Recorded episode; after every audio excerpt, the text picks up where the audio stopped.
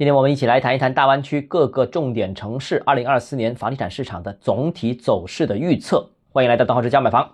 首先谈谈深圳啊，深圳的楼市应该说还没有彻底见底，政策虽然已经松绑了，但是力度和范围都比较小，不足以拉住向下走的整体趋势。二零二四年市场走势的重点应该还是要看政策，重点要看第二波政策的力度和范围。如果给力的话，那市场见底。不给力的话，要么继续下行，要么等经济复苏之后，购买力才能复苏。总体而言，深圳楼市政策在二零二四年继续松绑的概率应该还是比较大的，只是第二波松绑的时间不确定。接下来我们谈谈广州，广州的楼市基本上已经是见底的了，源自于二零二三年广州的九二零新政还是比较给力的。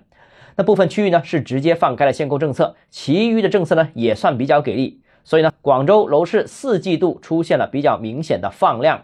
但是由于全国楼市大势仍然低迷，加上经济不景、消费力不足，所以广州楼市呈现了见底不反弹的格局。预计啊，这种情况在二零二四年上半年还会延续，下半年有望逐步走向复苏。第三个是东莞，东莞的楼市是非常依赖深圳的购买力的，深圳楼市不复苏，东莞也很难单独复苏。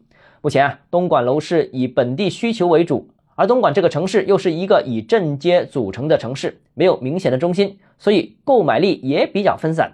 总体上会继续呈现复苏乏力的格局。接下来我们看看佛山，佛山楼市东强西弱的格局还会延续。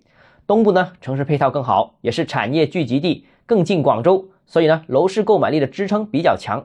市场好的时候领涨，市场不好的时候也相对抗跌。在市场现在极度低迷的情况之下呢，只要降价到位。还是能吸引购买力的，但佛山西部的情况完全不同。目前正是市场极度低迷的时候，很多楼盘降价也无人问津。至少明年上半年这种情况仍然会延续。接下来我们看看国际大都市的香港了。香港的楼市基本上已经是见底，但是能否回升，主要还是看美元的汇率。由于香港直接采用联系汇率制，所以它的经济周期直接受美联储利息调整的影响。持续的高息环境让香港的房价和楼市承受了较大的压力，但是经过了两年的房价下跌，香港降价抛货的情况已经明显减少了。二零二四年的行情预计总体稳定，能否在年底出现好转，还要看美联储是否进入了降息周期。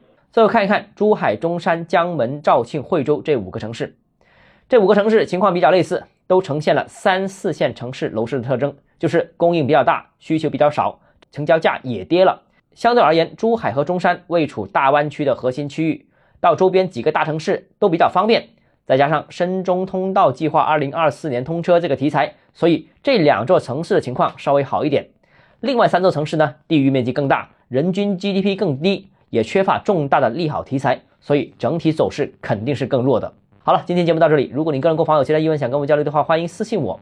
或者添加我个人微信，账号是加买房六个字拼音首字母小写，就是微信号 d h e z j m f。想提高财富管理认知，请关注我，也欢迎评论、点赞、转发。